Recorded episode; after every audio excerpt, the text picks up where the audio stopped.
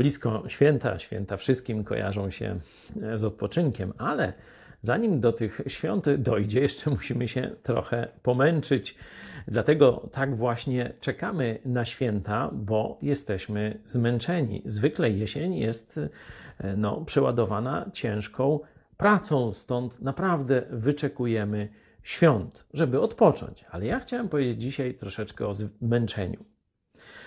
Tu na ziemi zawsze będziemy się męczyć, póki oczywiście będziemy żyć. To już zapowiedział nam Bóg jako część przekleństwa z powodu grzechu, że i ziemia będzie rodzić nam w mozole, czyli będziemy musieli się męczyć, żeby nam rodziła, nie będzie przychodzić łatwo. Kobiety będą w bólach rodzić dzieci i tak dalej, i tak dalej. Będzie wiele przeciwności. Ale zmęczenie można powiedzieć na, podzielić na głupie, złe i dobre. Jeśli męczysz się pracując dla głupich, niewartościowych celów, no to to jest głupie zmęczenie. Głupia robota, głupie zmęczenie. Pomyśl, co może być tym głupim zmęczeniem.